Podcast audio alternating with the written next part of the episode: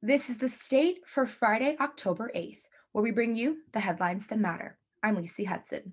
Seven individuals were charged by the Attorney General's office for acts of terrorism under Michigan state law, according to the Michigan Attorney General.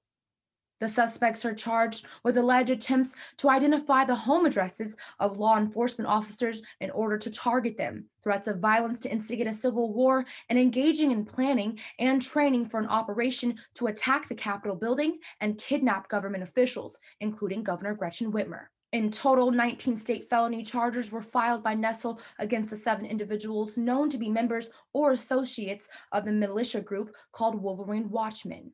The FBI also charged six individuals for allegedly conspiring to kidnap Governor Gretchen Whitmer after being arrested on Wednesday night. Whitmer later went live from the Michigan Capitol to respond to the state and federal charges against 13 members of two militia groups for allegedly conspiring to kidnap her.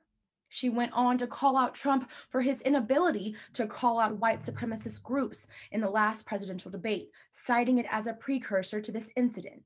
Hate groups heard the president's words not as a rebuke, but as a rallying cry, as a call to action. When our leaders speak, their words matter.